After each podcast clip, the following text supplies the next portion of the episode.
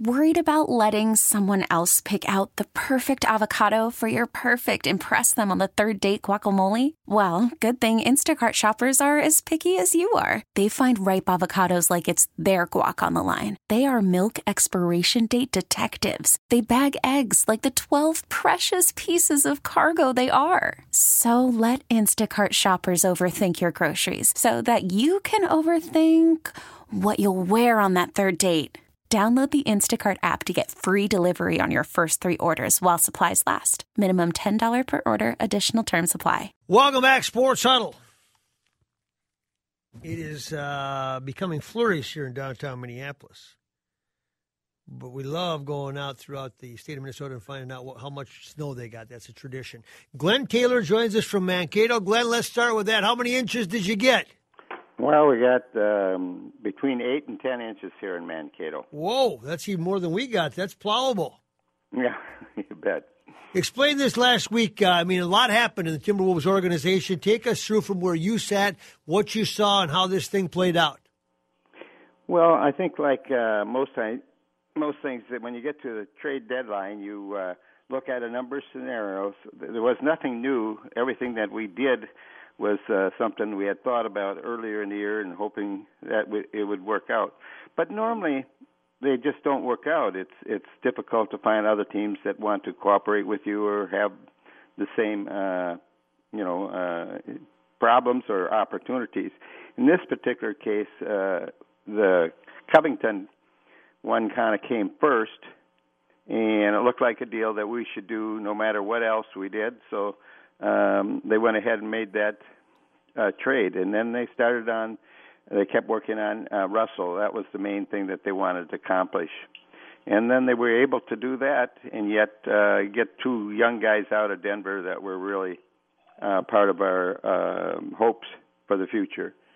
Uh, and it just dragged on, as these things are difficult, almost to the last you know few hours before everything fell into place. But it was uh, very interesting to me that normally um, just if part of this would have fell in place, we would have been happy. But in this particular case, almost everything went our way. And, uh, you know, we think we've helped our team, and we probably helped some other teams. So it's, it probably was a win-win. Did you ever come close to firing Taylor, firing Sauter? What? You ever come close to firing the coach? No, no, no, no, no, no. He's uh, he's hired, and he's a young guy, and he's uh, going to get better as time goes on, and we just have to give him that time. Dave? Yeah, Glenn, I uh, saw a couple of the crowd shots. I wasn't there last night, but saw the game on T V. Uh, you had a big grin on your face. It must have felt so different, and the energy in the place. It started on the floor, but it quickly got to the crowd, and then it went back and forth, and it was just I, I've never seen so many smiles in a long time. How did it feel from where you took it in? Well, the smile probably uh, showed what happened, but really the thing is I was really excited about coming to the game, only to know earlier that uh, you know that Russell wasn't going to play, and I thought, oh gosh, you know we have such a good attendance for this game, and everybody's coming to see him play. It was kind of a letdown. And then the game started, and almost immediately, you know, the guys started hitting their shots, and there was just uh, super energy out there, and you could see the players were just uh, kind of lifted that, hey, uh, we got a good thing going here. And, and, of course, then it was a fun game to watch just because uh, there was so much offense in, in it, and, and everybody on the team did well. Glenn, how involved do you get in a week like this? Do you more ask questions of Gerson and what he's trying to do and why, objective-wise? Or how, how involved do you get in the process? Well, I think, you know, working with Gerson, we uh, have talked about this uh, since he came. So it isn't a last-minute thing with him. Uh, we talk quite often. He tells me what his goals are, what the opportunities are. So when we really get down to the trade, uh, I, I uh, know everything already about it, and he just calls up as kind of a last-minute thing. He says, okay, we can go ahead now. It, you know, you've okayed this, uh, you know, but I want to check one last time. So it isn't so much at the end. It's much, uh, it was this year, it was planning uh, way beforehand of what our opportunities might be. Sure, trading Wiggins helped the salary cap. With, with Wiggins and uh, Russell, is basically I just look at it as a trade. We, uh, I mean, both of them are paid a, really a lot of money, and it's somewhat equal. Uh, and then in our particular case, we picked up a, a couple of other uh, young guys from their team, so it uh, kind of pushed us over the cap and got them under the cap. Um, that's probably the most important thing. Dave? Yeah, Glenn, have you decided how you're going to handle Turner? I mean, at one time, a uh, terrific Big Ten player, but probably uh, post uh, his prime in the uh, in the pros. Is, is he somebody that uh, I'm not sure what the ramifications would be if you released him, but I imagine he has limited trade value? Well, uh, I mean, he's been very uh, good uh, to work with. His agent's been very good to work with. I mean, uh, the thing is, he's a veteran player. He'd like to get on a team that's uh, uh, competitive for the playoffs. And uh, so at this particular time, we're going to give him a little time to see if he can uh, line himself up with another team, and then we're going to work with him uh, either, you know, whatever we have to do, you know, let him go or, or um, well, whatever. But he's he's been working with us. We don't plan at this particular time to have him play. Uh, we're going to try to work something out first. Glenn, uh, because we haven't had John for some time, there are two people I want to ask you about that you knew fairly well uh, that left this uh, planet, uh, Kobe Bryant and David Stern, both impactful, of course, the N B A, and you got to know them uh, both on a personal level. Uh, give give us your thoughts on each one of those as, as we've uh, it's been, you know, quite a year to the N B A. Well, uh, both of them are going to really be missed, even though they have retired. Uh, they were so... Uh, helpful, you know, in building the league. Uh, David and his leadership and you know, on everything, you know, working with the owners and stuff like that. David and I kept a, up a communications every month and talked because we got became very close. And uh, he just did so many things to help the N B A become, you know, one of the best sports leagues in the in the world. And uh, and it's so sudden, you know, his death. Both of them, their deaths were so sudden. It just, uh, you know, breaks my heart. Now, Kobe, it's just the the same thing. I mean, this guy really contributed to the sport, worked so hard, uh, retired from the sports, but also, you know, was trying to do uh, more things in his life and, and do it at a, such a high level that, uh, again, I had such great appreciation for his desire to do everything at the top level and, And, and uh, you know, and even worse, uh, that there was other people in that helicopter, too, and young people, and it just crushes you to think uh, that their lives are so short. How tough was it to make this decision to trade Wiggins? How did they come about? Well, I don't think there was any secret to that. I mean, Andrew, we worked really hard. I mean, he didn't have the best year last year, and we worked really hard with him this summer to to uh, improve, and I think we saw some improvements, uh, and that uh, allowed us to have the, the chance to make a trade this year, where last year I don't think uh, it was there with any team.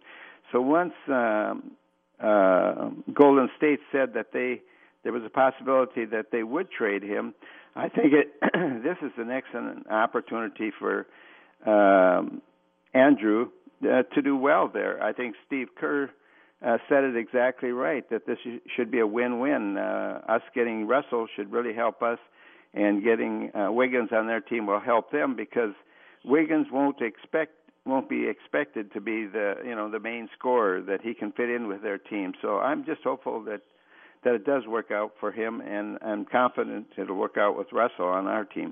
Dave, final question.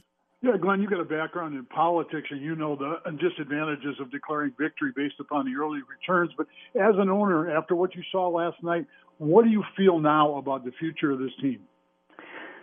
Well, I, I, I'm excited because I, we've got uh, really good guys. They're young, so there's lots of room for improvement. And, and, and I think, you know, we look at the really good teams. They learn to play together. Now, it's going to take us a little while to learn to play together, but when uh, Gerson went out and brought these uh, fellows in, he, I would say one of the things he did look at is age, that he's got a whole bunch of guys of, that are about the same age as Kaat. And now uh, Russell, And, you know, I think we have high expectations of Beasley also. I mean, his shooting ability. Uh, so now I think we can find uh, ourselves um, a group of guys and some uh, support guys that uh, make us very competitive. Now, you know, we're probably going to get a draft choice that's pretty high. It wasn't, we didn't anticipate that, but we had these losses now, and and uh, it'll put us in a situation where, um, you know, we can maybe help ourselves through the draft. Sounds, the final question is Steve. Go ahead. It sounds like a happy guy. Yes, Saunders? Yeah. Yes, yeah, he's excited about he's excited about this change that uh, now he has guys that can kind of play the type of um, basketball he wants. I mean, he's he's really a believer into the three-point shots, moving the ball fast, and uh, getting up and down the court. And he needed uh, some players that were better three-point shooters than which we had on our team previously. Sid, can you give him a stake? I mean, he's your boss. Can you give him a stake still or not? Or, or is that going to be considered, uh, are the other employees at the Star Tribune going to say, hey, you're trying to brown-nose him? Go ahead. Matt Taylor, congratulations on making some great deals. And for being on the show, you and your lovely ride will get your certificate tomorrow. Well, I guess that answers that, Glenn. Yeah, well, thank you, Sid. Yeah, don't play favorites now at the Star Tribune just because hey, he hey. gave you the stake. All right. All right, All back right. after this with Dave Saint Peter. Stay with us. Welcome back, Sports Huddle. Sid, Dave, and Mike, joined by another Dave, Dave Saint Peter, president of the Minnesota Twins. And, Dave, just a little housekeeping off the top. I'm going to make the classic assumption that while everybody's talking about there's a buzz about a three-way trade and all those things, a representative of the team cannot comment on anything until anything is official, correct? Well, good morning, uh, guys. Uh, yeah, Mike, you'd be correct. Obviously, uh, you know, no. not, you know, you know, we we understand the reporting that goes on, and you know, it's unfortunate, frankly, uh, in this particular case because of the players that were involved or are involved, and uh, you know, some of the health questions, what have you. But uh, all I can tell you is, either no matter how that turns out, we feel excited about being in Fort Myers on Wednesday and cranking up another season of Twins baseball, sixtieth in Minnesota. Can you just tell us quickly, though, that, uh, what what happens? You know, we hear about these, and the Timberwolves went through it. Everybody's got to get a physical, all those things. You know, you, you make a deal, and then what happens? It has to get approved by the league, and then the team has to uh, perform yeah. physical. What, what happens? Yeah, well, there's obviously an exchange of medical information, you know, and some of that, you know, obviously are just your medical files, any M R Is, things of that nature. But then each each individual team has their their doctors, their own medical team involved. And, you know, there are times that the doctors may disagree, right? There are times a doctor for one team may see it a little differently than a doctor for another team. So that's not uncommon. Uh, again, the unfortunate piece here is that it's so widely reported. And, uh, you know, uh, obviously as an industry, that's something that's a concern. Talk about, uh, this is Timberwolves president? No, it's the Twins president, Dave Saint Peter, your good friend. Yeah. Dave Saint Peter. What's going to happen? What happens on the trade? I think Mike, Mike probably asked you. Yeah, yeah, we, we kind of covered that. Go, move on to your next one, though. You got about three questions written down there. Go ahead, Sid. What's happening in spring training right now? What are you looking at? Well, Sid, we're uh, we're going to open camp on Wednesday with our pitchers and catchers. Uh, we've got a ton of Our, our our players already in Fort Myers working out, ready to go. You know, clearly there's a, you know, there's a buzz in camp. You know, I think people feel excited about what took place in twenty nineteen, but how this team shapes up for twenty twenty. And uh, you know, there's going to be some new faces. You know, you're going to certainly see on the on, on the pitching side a, a guy like a Rich Hill and a Homer Bailey in camp. Uh, uh, particu- potentially others, a Tyler Clifford, uh, Josh Donaldson has made quite an impression here at Twins Fest, and Um, I know is incredibly excited to get to Fort Myers. So um, we're going to come in. You know, I think that Rocco Baldelli, his second year as our manager, uh, you know, has been through this cycle once. So I, I don't expect a lot different out of Rocco, but I know there are expectations. And anytime there are expectations, I think that it creates uh, maybe it, it, its own little internal dynamic inside of our clubhouse, which I think in this case will be a good thing. We feel as though we have unfinished business. And um, I can tell you, Sid, that uh, – Uh, everybody with our organization is uh, incredibly excited to get going here on Wednesday. Dave Mona. Yeah, Dave, you brought, you brought up the name of Hill. He's an interesting guy, and you won't be ready right away. What uh, What is your timetable for him? You've already got one starting pitcher who's going to be out thirty-one games, I think it is. Uh, when do you see Hill the earliest that, that he might become a factor? Well, again, first and foremost, Rich Hill is an unbelievable human being. He, he again, made quite an impression here at Twins Fest, not only with our front office, but with our our players. Um, he had a he had a procedure, not a full Tommy John, but almost a fix-up of a Tommy John, Dave, that will take him out probably through the month of uh, May.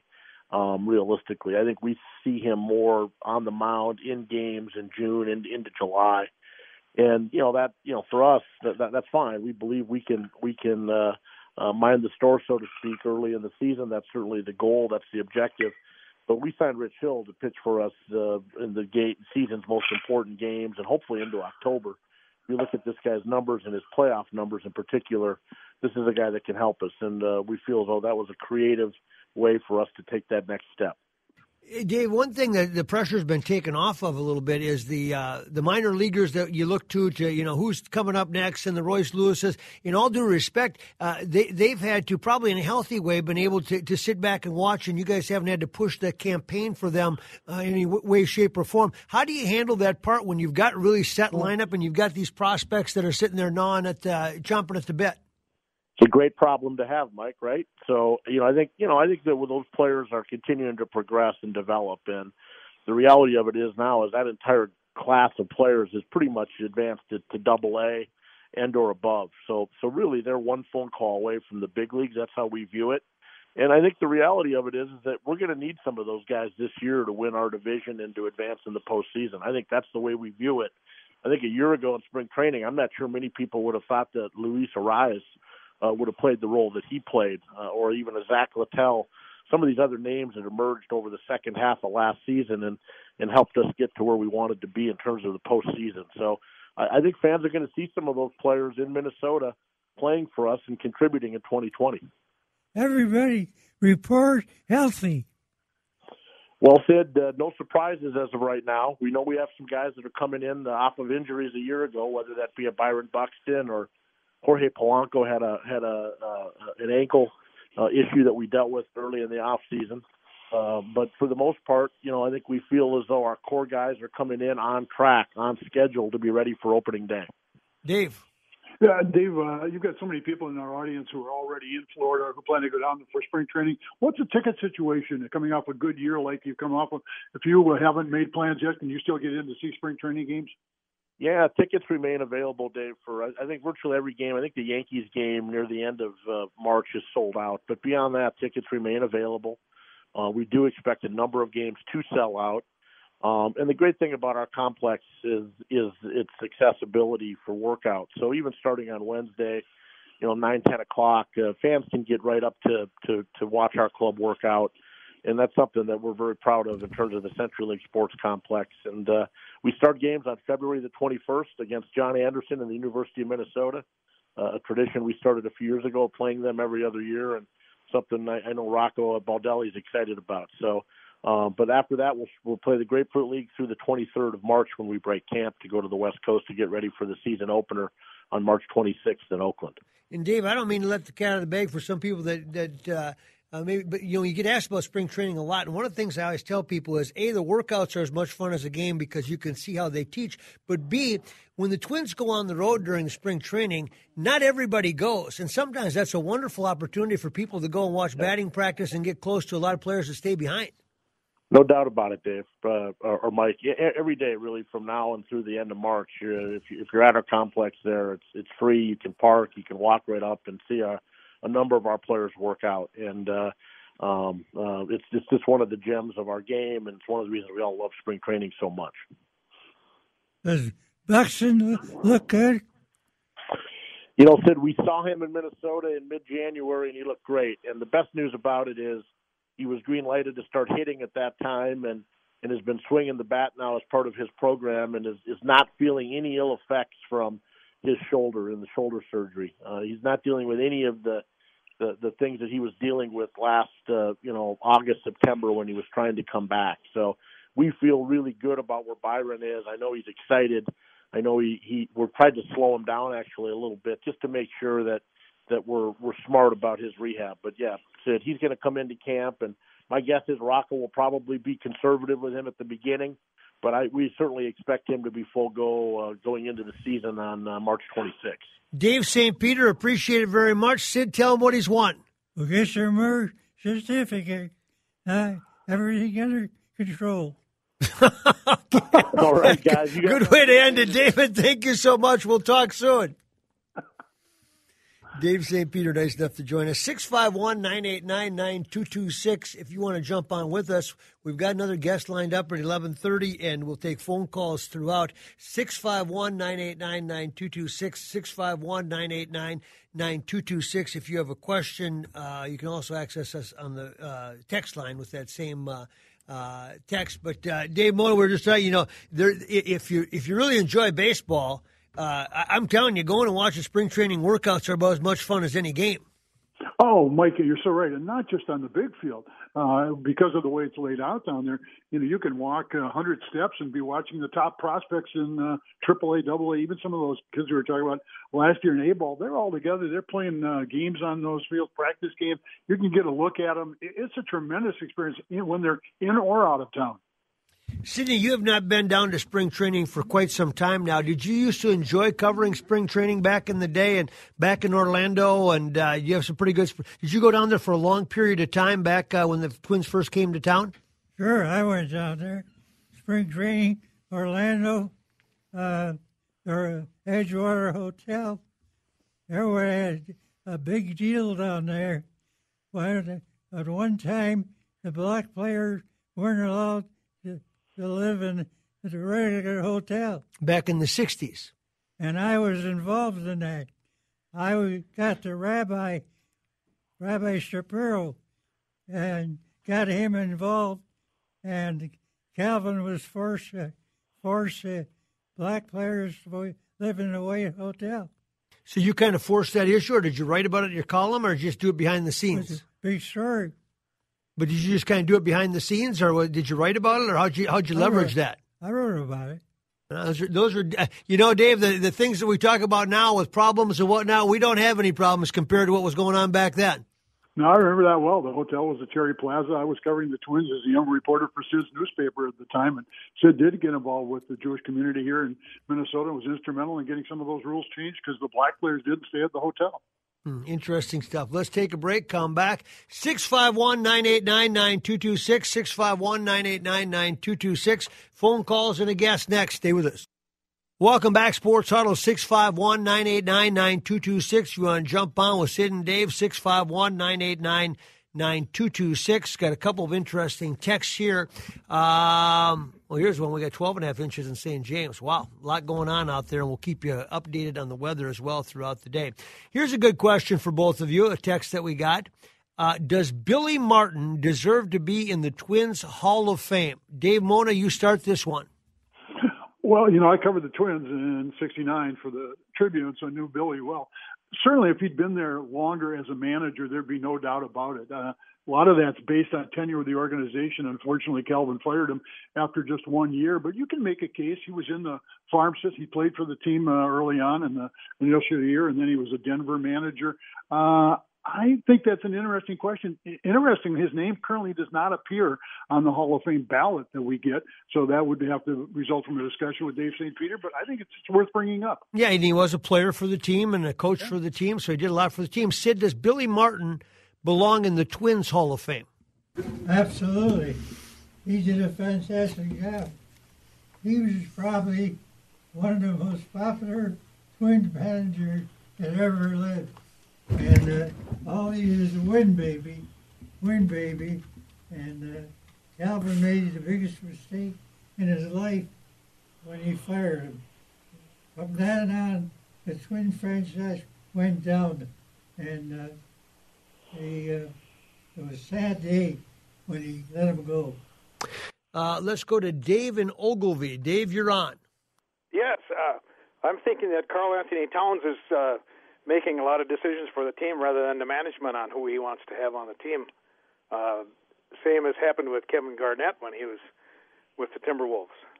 Yeah, I mean, you can make a case that it's going down that road, and you got to be very careful of that because it really backfired on him with Garnett a couple of times, both uh, when he when he made the deals, and then the next year, all of a sudden, he and Flip weren't getting along, and they fired Flip, and then uh, uh, Flip brought him back years later, and that and that really fell apart. But Thaddeus Young is still in the league and playing, and they had one good night out of Kevin Garnett the first night that he came back. They beat Washington. After that, uh, really not much happened. So you do have to be very, very careful of that, not letting players uh, run the team, in particular in the N B A. Uh, you can tend to fall in that direction. Sid, do you think uh, Karl-Anthony Towns, do you, do you have to be careful as to how much power you give Karl-Anthony Towns on this team? What's that? Do you think you sh- you have to be careful as to how much Karl-Anthony Towns has to say about this team and the moves that they make? I don't know. What do you think? I think that's a possibility. Let's go to Ron and Benson. Ron, you're on. Hi, good morning. Thanks for taking my call. It's good to be on. Uh, you, since you were just talking about the Twins Hall of Fame, about three or four years ago on your show, I was kind of amazed when a woman called in and asked uh, if Dan Gladden was ever going to be put into the Twins Hall of Fame. And now, I, wait, were I you you're amazed funny. that a woman called in on this show, or that Dan Glad- uh, the Dan Gladden question? No, no, no, no, no, no. I was amazed that Dan Gladden. I was really amazed that Dan Gladden's not in the Twins Hall of Fame. That just blew me away, and I'm wondering if he's ever going to be in the Hall of Fame. Okay, I got a, I got a good question along those lines. I'm going to start it with Dave Mona, because I believe we had Jim Kaat on earlier as well. I, I've long thought this. Is there a way, Hall of, the, the, the Hall of Fame obviously out in Cooperstown as well. Is there a cumulative Hall of Fame that should be overall contributions to baseball? So they say you're a pretty good player, but not good enough to be in the Hall of Fame. But then you did all these things uh, after baseball, whether it was as a manager or a coach, and, and we put it in total. Your contributions to the game indicate that you're a Hall of Famer. Dave, your thoughts? Yeah, I, I think that's a good point, Mike. And I do think that to some extent happens with some of the people who make it in later in their career. People take a look at their impact. I mean, what Jim Kaat, for instance, you can make a good argument. What he's done as a broadcaster, I think, is should be taken into account. Uh, you know, what he did defensively. You can make a case where Dan Gladden is on the ballot. Uh, it's, it's you know, Morneau came up this year. That was a gimme putt. We all knew that. Morneau yeah, was, yeah. But if a guy does a lot in broadcasting, too, can they put them both together, you know? I, and I think they will. I think that's going to ultimately be Dan. I, I think Dan Gladden will get in, and I think it will be the cumulative impact. I think the harder thing to, to do, uh, I voted in that for many years, and a couple of years ago we got together, some of the older guys, and, and made a campaign to get Camilo Pascual in, because of a lot of people who voted really had, had never seen, and some never heard of Camilo Pascual. We've been, some of us have been trying to do the same thing with Cesar Tovar. We fall short year after year, but the effort continues. But I do think that cumulative impact, uh, coaching, managing, as Martin being all three, player, coach, and manager. Sure, I think that they deservedly should have some impact. Take a break, come back, visit with Ethan Casson, the president of the Minnesota Timberwolves, when we come back. Welcome back to the Sports Huddle. Two guests to get in here in the final uh, fifteen minutes. Ethan Casson and Brian Lawton will join us as well. Ethan Casson, who runs the Minnesota Timberwolves business side of things. And Ethan, we wanted to have you on to talk about what opportunities you get when you get a star like D'Angelo Russell now afforded to you. And from a business side of things, you know, how would you as an organization try to rally around that and take advantage of that? Yeah, well, first, uh, good morning, guys, and what a what an exciting day, considering kind of what unfolded this week, and certainly capped off by last night's game, our second sellout of, of the season. And to your point specifically on the business side, you know, it's a it's a very rare Uh, set of circumstances that you can bring in not just an entirely new roster like Gerson in the front office did, but a player like D'Angelo uh, and pair him with, with Karl um, in the middle of a season, never mind uh, in free agency and inside the offseason. So uh, we're really excited. Um, again, the energy in the building last night, you know, in all the years I've been part of this organization, I can only think of a couple times that it's felt like that, and he didn't even play.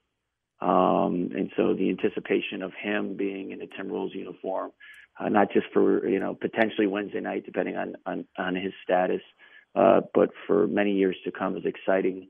Um, we've seen merchandising sales and his uniform fly off the shelves as quickly as you could, you can imagine. And now we're really able to build out the vision that the basketball team's had since we brought in Gerson this summer, which is, you know, establishing an identity, developing a talent system around that.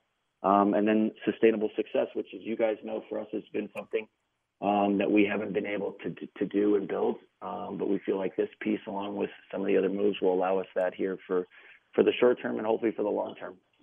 How much do you think this will pick up your attendance? Yes, and I, I think certainly, again, uh, this is going to have a huge impact on that, but it's it's still a steep climb, and, and we're going to approach it, you know, one game at a time. Again, last night was uh, really, really exciting for our staff and, and more importantly, our fans to see a sellout, for the guys to play inside of a sellout. Um, we're expecting another incredible crowd Wednesday, and I think that, you know, what's going to happen is it's just the momentum and the enthusiasm is just going to build over time. Um, and we've got a lot of work to do there. Um, interestingly enough, um, as, as timing would have it, uh, we're doing a member forum event Tuesday night. Um, and we're going to roll out um, some exciting things that we'll, we'll be back on the air talking with you guys about here uh, sometime next week. Uh, that really talked uh, to our current fan base about staying with us and the value of staying with us. Um, and then going after and trying to be as aggressive as we can, building a, a development plan for new fans. Um, so the timing couldn't be better on the moves that were made on the court, and certainly we've got some some bold things that we're going to roll out off the court here next week. Dave? Yeah, Ethan, you mentioned merchandise sales. Uh, refresh my memory. Is the N B A like the National Football League? Is that shared among all teams, or, or do teams benefit from sales of uh, uh, jerseys, what have memorabilia, uh, bearing the images, names of their own players? Yeah, it's a, it's a, it's a, it's a combination of both. It's certainly a combination of both, and you know, it, without without uh, without boring you guys with the intricacies of how all the revenues are are, are parceled out uh, in and around merchandise. For us, it's it's it's another it's another key key indicator and you know interest. You know, when, when people are calling and asking for single game tickets, and people are calling and asking for uniforms and jerseys, and the team shop is, is filled, and television ratings go up. Those are all key indicators in our business that that suggests that again the interest is coming back. And you know, I know you guys uh, have been very close with us for a long period of time. You've seen the ebbs and flows and the ups and downs of our franchise. Um, but, you know, I think you would agree this this is as much a basketball market as any market, and it can be one of the more electrifying arenas, Target Center, uh, and have that home court advantage. But you have to have the fans with you, and you have to give the fans a reason to be with you. And again, we're we're in the beginning stages of what's going to be the next chapter for us, but the last week or so, all of the things that you can imagine that would have had to happen in order to, to pivot us into a position like this has happened. And now, you know, you take it one day at a time, you build momentum, you retain that great fan base, and then you find those new fans and you rally behind this team. Ethan, appreciate it very much. We're a little tight for time this morning because everybody from the Wolves ended up saying yes to us, Glenn Taylor and Gerson and, and Ryan. But, but keep us updated on the rollouts and whatnot as it goes forward. Yep, appreciate the support, guys. You bet. Ethan Casson on the business side of the Minnesota Timberwolves. Let's switch over now to hockey in the N H L and our resident expert, the one and only Brian Lawton. Brian, thank you so much for giving us some time today. And, you know, the last time we talked, we're talking about are the wild buyers or sellers, and then every time you think that they're going to be sellers, that something like this happens. They win three straight this week, and, and w- what you say about how they uh, position themselves right now. Well, first off, let me say uh, good luck to my good friends over at the Timberwolves, both Ethan and Ryan Tanke. They're great guys. Yep. I'm so excited about the Wolves, Mike. We'll talk hockey here in a second, but uh, I think this is really going to be a t- turning point for them. So let's let's talk hockey. All right. So, so, so they win three in a row, and what do you think? I think that, uh, you know, all along, it's I would have to think strategically, they probably didn't think they'd be right here. You know, Billy Garrett's been really transparent, though, with the group that show me what you got and we'll be patient with you and give you an opportunity to perform. And right now it's kind of it's right there in front of the Wild. I mean, they're just three points out of a playoff spot, couple games in hand on most of the teams in front of them. Nashville's a point ahead of them at the same number of games, but it is definitely doable. Nobody, and I mean nobody, other than the Saint Louis Blues, Colorado Avalanche, Dallas Stars are really playing well in the West. And that's what's allowed an opening for a lot of teams here. Chicago Blackhawks also tied with the Wild. It's going to be a great finish, Mike. Sid. Sid. Brian Lawton? Yep. How about Sid, Farish, the, the great year he's having? And his thousandth game. His thousandth game, twenty goals. Not a lot of points for Zach this year, but the goals have been coming, and that's how he's measured. Uh, all in all, I'm I'm just so excited for Zach personally to be playing at the level that he's playing at now, Mike. From a professional standpoint, there was always a lot of talk that the way Zach plays, he wouldn't be able to hold up. He had the back injuries. He went through a period of extended injuries, but he's playing great. And it's been a great story, and congratulations to him on his thousandth game. Dave. Uh, two-part question. Uh, first of all, Charlie Coyle, he got two goals last night. Boston is doing very well. So your, your comments on Coyle. And then secondly, is there a Saint Louis out there? It was almost a year ago that Saint Louis started that incredible run all, all the way to the top. Is there anybody we should be keeping our eye on? Chance to do that again this year? Uh, nobody right now for me. I, I felt like I was one of the people that looked not very smart last year at the start of the season because I thought that Saint Louis had all the makings of a great team, mm-hmm. stumbled out of the gate, never got it going to the midway point, but always believed they had the makeup. I don't see anybody else like that right now, to be honest with you, Dave.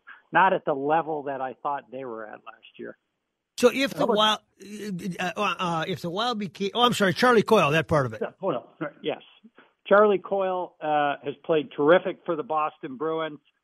Charlie's a guy that, you know, when he was here, everybody always wanted a little bit more. He's got such a physical presence. Uh, a lot of people still believe maybe he doesn't use it to the full extent, but expectations are tempered in Boston. They've got two centers above him. It allows him to slide into that third slot. And the offense that he contributes generally is kind of found money, money from heaven. And it works really well with their team. While he was here on the Wild, you know, it was a little bit different. It was always, you know, when is Charlie going to hit his stride? When is he going to be that dominant top six forward? Uh, he's just below that shade, not necessarily what everybody expected or wanted here in Minnesota, exactly what they expect and want in Boston. And it's been a really nice fit for him. He's back home, seems happy. He's a great guy. He's very well liked by players around the league. Uh, Charlie, I, I got to think, has been pretty pleased with the move. Hey, Brian, if you were, if you did become buyers and you're the Wild, what kind of player would you look like, uh, would you look at right now? And, and, and who, what pieces could you move if you were trying to upgrade as opposed to get better for the future? Uh, there's a couple of wingers that I think would be of significant interest. You know, one would be kind of a rental and Chris Kreider. Uh, the Rangers are still undecided what they do, but he's that heavy forward, heavy winger on the left side that, that just plays a real consistent game. You know what you're going to get out of him every night. Uh, I think he'd be a great fit. Another guy, maybe not uh, a rental, but with some term left that I think would be a dynamite fit on the Minnesota Wild would be a guy like Kyle Palmieri. Uh, he's got another year left on his deal at a very reasonable four point six million dollars cap hit. Uh, he's the type of guy, in my opinion, that, that, that the most of the top teams in the East are going to go crazy for, because he could tilt the balance of power out there. That would be significant. Uh, New Jersey Devils obviously are sellers at this point, trying to figure out their future after letting their general manager and their coach go. But uh, that's a couple players, and I would also throw Blake Coleman in as a guy that could really help contribute for the Wild. Another guy that is just having a fantastic season and would give them a, a more formidable top nine group. Brian, we appreciate it very much. Next time we'll leave a little more time for you, but we appreciate it very much. And Sid wants to give you a steak to Murray's. All right. Okay, well, Sid, Sid, you got to come sometime with me. We're appearing on the show. I don't want it unless you come, Sid.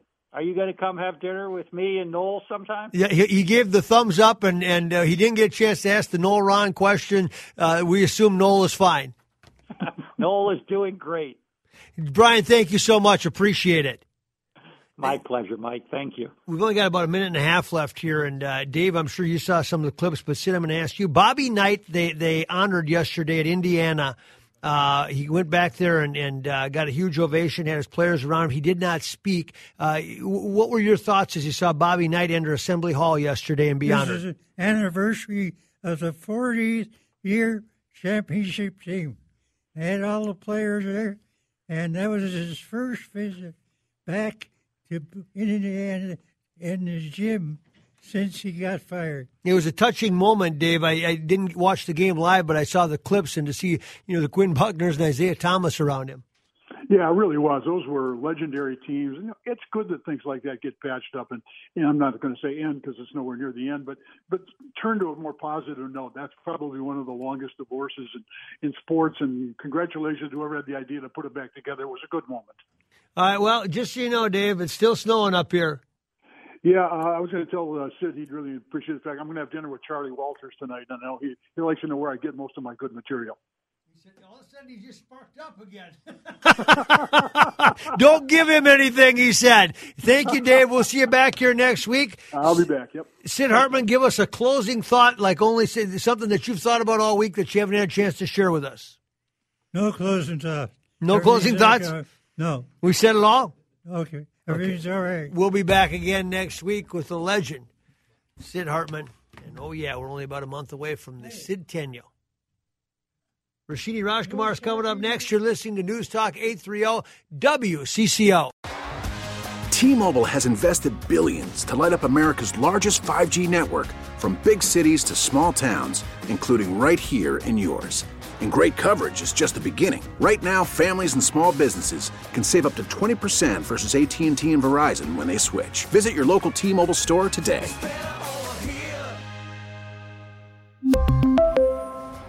Plan savings with three lines of T-Mobile Essentials versus comparable available plans. Plan features and taxes and fees may vary.